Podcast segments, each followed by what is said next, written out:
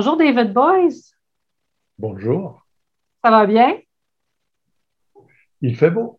Il fait beau, il fait beau en France, c'est parfait. Euh, on se rencontre aujourd'hui, en fait, pour parler de l'impact des changements climatiques sur les politiques publiques et les services publics.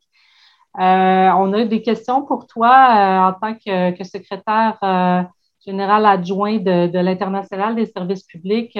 on pensait qu'on on considérait que tu avais une réflexion vraiment intéressante sur cette question-là à partager avec les syndicalistes du Québec. Euh, donc, j'y vais tout de suite euh, avec une première question, si tu me permets.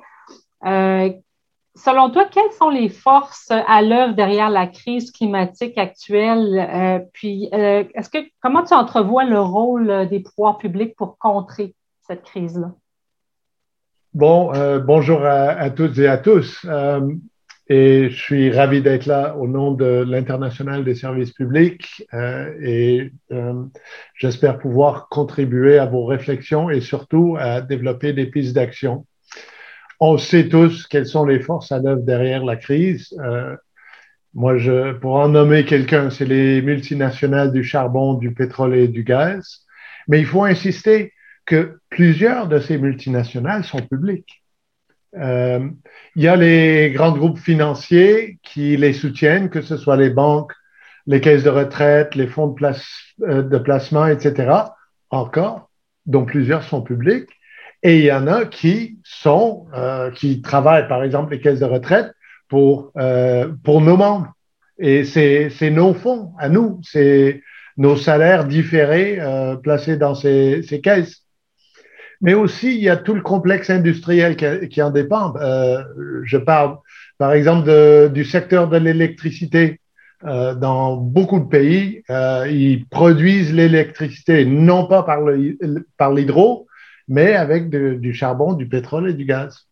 Il y a les transports, euh, que ce soit l'auto, les camions, l'aéronautique, la marine, le ferroviaire. C'est vraiment un secteur qui euh, en grande majorité dépend des, euh, euh, énergies fossiles. Il y a la construction. C'est incroyable quand on pense à, construire un bloc appartement ou un, gros bâtiment, combien d'énergie de, fossile va là-dedans. il y a les mines, il y a le militaire. Il y a très peu de gens qui parlent de ça. Euh, le militaire, ça, ça gaz sur du gaz, quoi. C'est vraiment dépendant du pétrole et, j'en passe. Et dans tout ça, il y, a, il y, a, beaucoup de public, il y a beaucoup de privés, mais c'est pas que. Et ça, euh, pour venir à quels sont les rôles des pouvoirs publics, bah, disons que les pouvoirs publics répondent aux pressions politiques.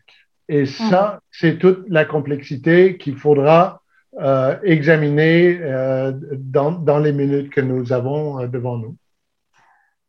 Ah oui, je comprends. C'est, c'est en fait le rôle pourrait en être un de réglementation, j'imagine, mais j'imagine qu'il y a toutes sortes de leviers à la disposition des gouvernements pour faire face à la crise climatique. est-ce qu'il y en a que, quels sont ceux dont le, les gouvernements, que les gouvernements possèdent déjà et quels sont ceux qui doivent récupérer?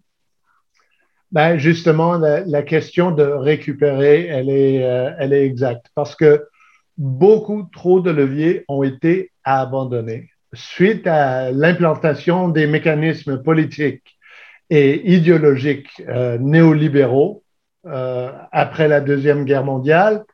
Euh, on suit l'axe Pinochet, Thatcher et Reagan.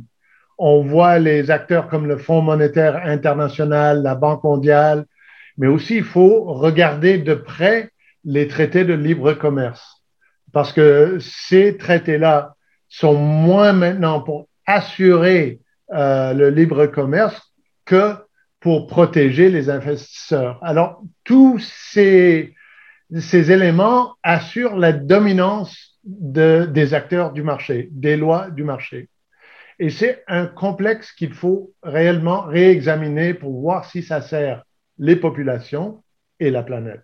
Alors, je pense qu'il faut remettre en question beaucoup de choses qu'on a passé les dernières, euh, les dernières 50 ans à, construire et que finalement, on voit que ça présente plus maintenant un danger existentiel que, euh, existentiel que euh, ça nous sert.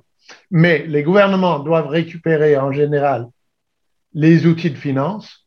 Alors, il faut absolument mettre fin à l'évasion fiscale à l'échelle mondiale. Il faut aussi regarder le rôle des dettes, de l'endettement des pays en voie de développement, parce que plusieurs de ces dettes-là ont été imposées, octroyées durant la guerre froide. Et, ces dettes euh, qui restent, euh, nous, à l'ISP, on pense qu'ils doivent être éliminés. D'autres pouvoirs, les pouvoirs de légiférer et réguler dans l'intérêt général. Ces pouvoirs, incroyablement, ont été limités par les accords de libre-échange, que, que ce soit à l'échelle mondiale de l'Organisation mondiale du commerce ou bilatéralement, par exemple, l'accord Canada-Union européenne. Et finalement, je parlerai des, des pouvoirs d'intervention dans les stratégies industrielles euh, dans chaque pays ou, ou même à l'échelle provinciale, sachant que c'est peut-être le moment d'indiquer à certaines industries qu'ils n'ont plus le droit de faire ça aussi, et que d'indiquer qu'on doit favoriser d'autres industries qui font ci et cela. Mais tout doit être dans l'intérêt de la population et de la planète. Effectivement, les traités de libre-échange, c'est intéressant d'en parler parce que c'est euh, les, gouvernements ont littéralement cédé des pouvoirs euh, aux compagnies privées, notamment l'accord Canada-Europe euh, fait en sorte que le Canada, euh, le Québec ne peuvent plus euh, exiger du contenu local dans les approvisionnements gouvernementaux, ce qui est complètement fou dans un contexte de, on, le voit actuellement, puis ça m'amène à faire un lien avec, euh, avec la pandémie actuelle. Euh, où on pourrait, on n'a on, on, pas le droit légalement d'exiger un contenu local alors qu'on souhaite redynamiser nos économies. C'est un petit peu particulier. Euh, dans, ce contexte-là, quels sont les, autres enseignements qui peuvent être tirés par les gouvernements euh, de la pandémie qu'on vit? De quelle manière on devrait regarder ce qui se passe et en tirer des leçons pour mieux se préparer euh, à la crise climatique qui est déjà à nos portes? Bon, je pense qu'une leçon qu'on doit tirer de la pandémie, c'est que quand il y a urgence, les gouvernements peuvent et doivent agir pas seulement avec des fonds, mais avec des plans d'action impliquant tous les niveaux et, acteurs de la société. Euh, je, parle par exemple du, rôle syndical dans la protection des travailleuses et travailleurs, dans leur santé et sécurité au travail. Ça, on a un rôle fondamental. C'est notre spécialité. Dans la négociation de, de programmes de chômage partiel, par exemple, euh, dans, dans, tout le concept de protection sociale. C'est fondamental, non seulement pour faire face à la pandémie, mais à, la crise climatique qui euh, arrive de plus en plus, euh, plus vite et, et de façon, soi-disant, inexorablement.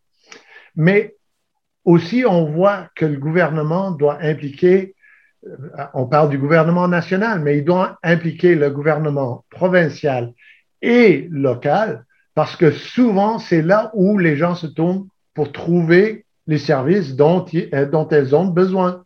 Alors, c'est pas que c'est le national qui décide ou même l'ONU qui décide, c'est tous les niveaux euh, du, gouvernement, mais pas que. Euh, on voit avec, par exemple, quels magasins peuvent ouvrir durant un confinement, quels services a-t-on besoin, qui sont maintenant euh, souvent organisés euh, par les acteurs du marché, mais pas que. Alors, les, gouvernements, on voit que dans les meilleurs euh, exemples, si les gouvernements se coordonnent avec les autres instances de la société, on peut minimiser les risques et les impacts négatifs. Mais là, on voit où les gouvernements n'ont pas les outils pour concerter et coordonner, on voit que c'est galère. Et le pire exemple pour moi, c'est le, Brésil maintenant où le gouvernement national prétend qu'il n'y a rien, il n'y a rien qui se passe. Et là, on voit les, conséquences désastreuses, que ce soit dans les familles pour les gens qui, qui en souffrent, mais les, systèmes de soins de santé. Nous, les, euh, syndicats euh, au Brésil, nos affiliés tirent la sonnette d'alarme depuis déjà euh, des mois, mais le gouvernement bloque. Alors, c'est clair que le gouvernement doit agir, mais nous, que ce soit syndicalistes, que ce soit membres d'une communauté, on doit assurer qu'elles sont en, position de le faire avant qu'arrive la crise. Et c'est pour nous, c'est la leçon pour euh, la crise climatique. Il faut œuvrer dès maintenant et vraiment mettre en place euh, les éléments euh, qui, qui, nous permettent de, protéger la planète et tous les, êtres qui y habitent. Effectivement, on se rend compte, euh, la pandémie nous permet de nous rendre compte que nos sociétés euh, sont très peu résilientes hein, et dans le contexte où la crise climatique va entraîner une succession de crises sanitaires, que ce soit par les vagues de chaleur, que ce soit par euh, les inondations, les, les autres extrêmes climatiques qui vont survenir en soi, ce sont des crises sanitaires parce que ça, affecte la santé de la population.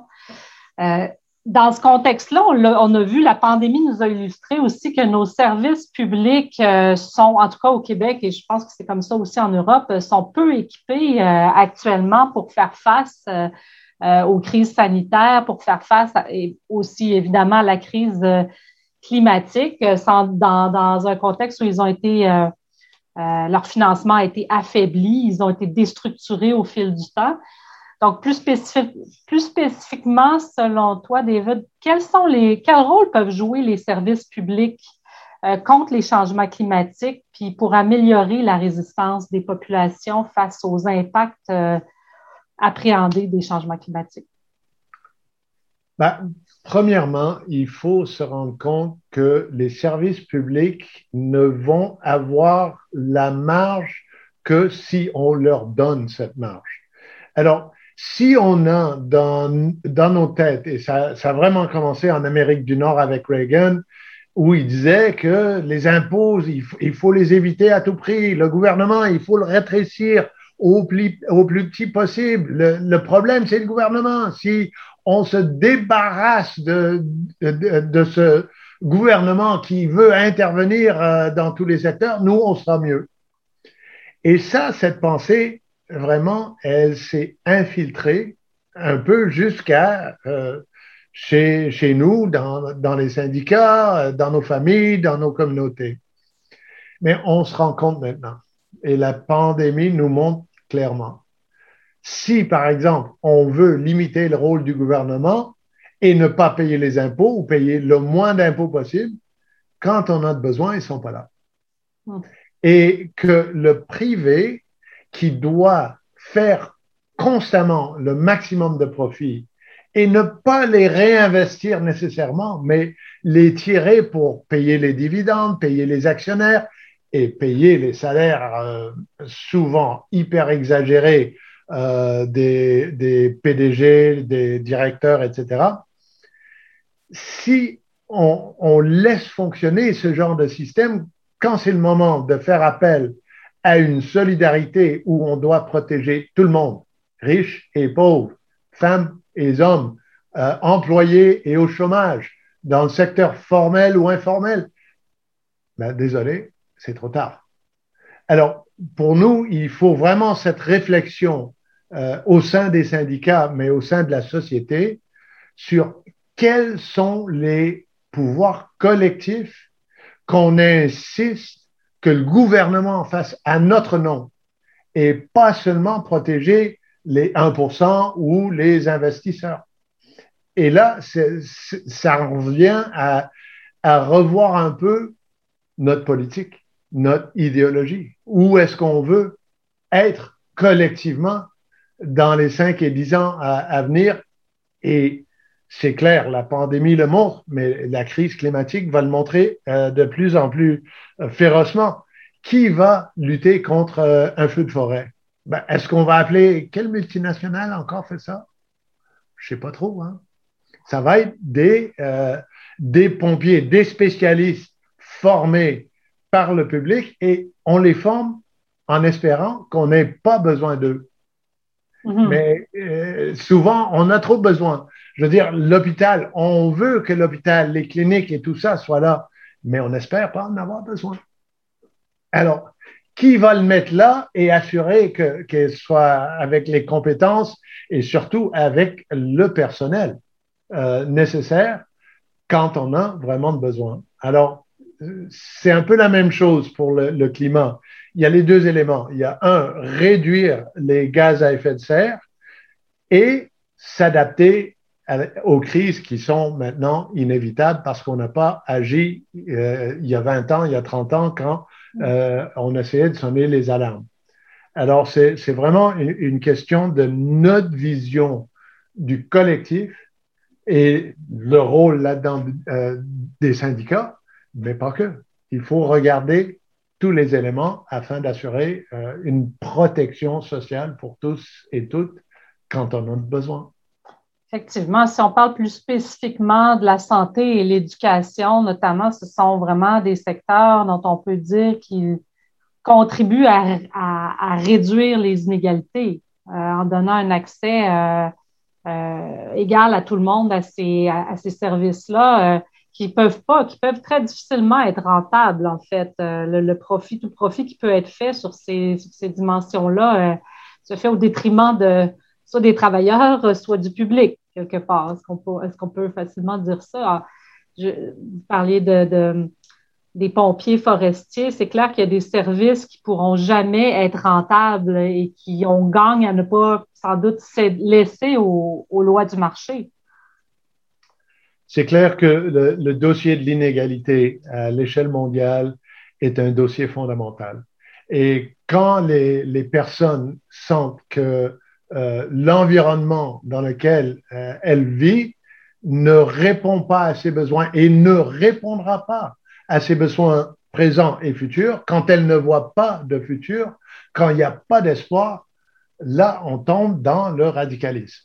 Et là, on, le voit que ce soit le radicalisme de gauche ou de droite, euh, peu importe comment on le, nomme, on le nomme, mais quand on perd l'espoir, et l'espoir, c'est souvent euh, par les services publics avoir accès à tout ce dont euh, notre famille dépend, que ce soit l'eau, l'électricité, l'éducation, les transports publics, euh, et j'en passe, la santé, tout ça que nous, on prend pour acquis, mais quand ça devient limité parce que c'est au plus payant que le service est accessible, et que ceux qui n'ont pas les sous pour le payer, ben, tant pis, euh, vous vous démerdez et puis euh, vous, vous en subissez les conséquences. Là, on perd la volonté du collectif. Et ça, c'est très, très, très dangereux. Ça, on le voit et, et, il faut vraiment mettre fin à cette attitude de chacun pour soi et on se fiche de notre voisin et on se fiche de l'autre. Il faut travailler en commun pour construire la société que nous voulons. Absolument. Hmm. On l'a vu avec certaines expériences de privatisation de, l'eau potable dans des pays du Sud qui ont mené à des résultats dramatiques, je pense, quand même, entre autres, entre autres exemples. Euh, dans, ce contexte-là, que peuvent faire les syndicats? On peut penser que les syndicats sont un contre-pouvoir, euh, un des, seuls contre-pouvoirs euh, progressistes, si on veut, efficace ou en tout cas qui, est suffisamment euh, structuré, suffisamment, qui a suffisamment d'accès à, à, l'oreille des, gouvernements pour agir, peut-être, mais est-ce que, quels sont les rôles le rôle concret que les syndicats devraient et pourraient jouer dans ce contexte-là? Non, mais absolument, Dominique, c'est la question centrale pour nous aujourd'hui. Euh, et on voit dans, nous, on est présent dans 160 pays. Et on voit, on voit que dans plusieurs de ces pays, c'est le syndicat est le seul contre-pouvoir euh, qui peut résister à cause que nous, euh, on a des membres qui, euh, qui existent, qui sont dans les milieux de travail, on a des outils. Alors là, c'est clair que le dossier du travail, c'est notre outil, notre levier fondamental. Mais il faut que les syndicats se tiennent compte qu'il faut aller plus loin. Si on se limite à notre case de négociation de conventions collectives, de défense des griefs, protection des membres, si on reste dans cette boîte syndicale euh, qu'on connaît bien et qui, a ses engrenages et, son langage et, toute sa dynamique, euh, mais si on reste que là-dedans, moi je pense que le mouvement syndical euh, reste là à ses risques et périls. Parce que franchement, euh, pour l'ISP, surtout avec les, services publics dont la société, les familles, les communautés dépendent, nous, on voit que les syndicats doivent s'ouvrir aux, représentants des communautés, aux ONG qui représentent euh, les conditions de la femme, qui représentent l'environnement, qui représentent les, conditions des jeunes ou de la, nature, etc. Il y a tout plein, c'est une panoplie. Mais que nous, on apporte notre force. C'est vrai, on a de la force. Mais notre force, de plus en plus, n'a pas assez de pouvoir politique pour faire trembler le 1%, pour faire changer la donne.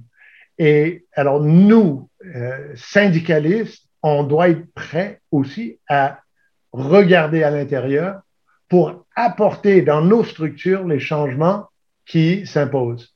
Nous, on a vu ça dans les, euh, les, gros combats contre la privatisation. Si le syndicat se limite à parler de la menace aux emplois, aux salaires et aux conditions de travail, parce que la privatisation menace absolument et directement nos atouts, euh, nos gains et, et, nos conditions, mais si on mène un combat qui est essentiellement euh, euh, politique, si on le mène que sur nos intérêts, on perd le combat tout de suite. Mais si on mène un combat de privatisation sur le rôle de ce service, que, que ce soit l'énergie, l'électricité, que ce soit la santé ou l'eau, dans un contexte de, du rôle de ces services dans la communauté et à aider à, à les familles en, cas de besoin, réduire les inégalités, là, on gagne. Si on ouvre, nous, nos syndicats, aux alliances avec la communauté, qu'on apporte notre force, notre force fondamentale de connaître ce qui se passe dans les milieux de travail et tous nos acquis, mais qu'on partage notre, notre force pour renforcer la politique locale, qui évidemment devient la politique provinciale, la politique nationale et finalement la politique globale. Parce que maintenant, où nous en sommes, on ne peut pas non plus que résoudre notre, nos problèmes chez nous. Tout est connecté. Quand on parle de pourquoi il y a de la privatisation, c'est parce que ça a été décidé au niveau du Fonds monétaire international et de la Banque mondiale. Mais on se dit au Québec, bah, à nous, euh, on ne reçoit pas de fonds de, de, de, la Banque mondiale, euh, ni du Fonds monétaire international. Pourquoi on s'en fiche? Parce que les leçons apprises dans les pays en voie de développement reviennent vers nous éventuellement. Cette idéologie, elle est pratiquée avec les outils euh, à, à l'échelle mondiale et ça revient vers nous. Alors, il faut que nous, les syndicats, on commence à regarder un peu plus loin que notre convention collective et nos conditions chez nous.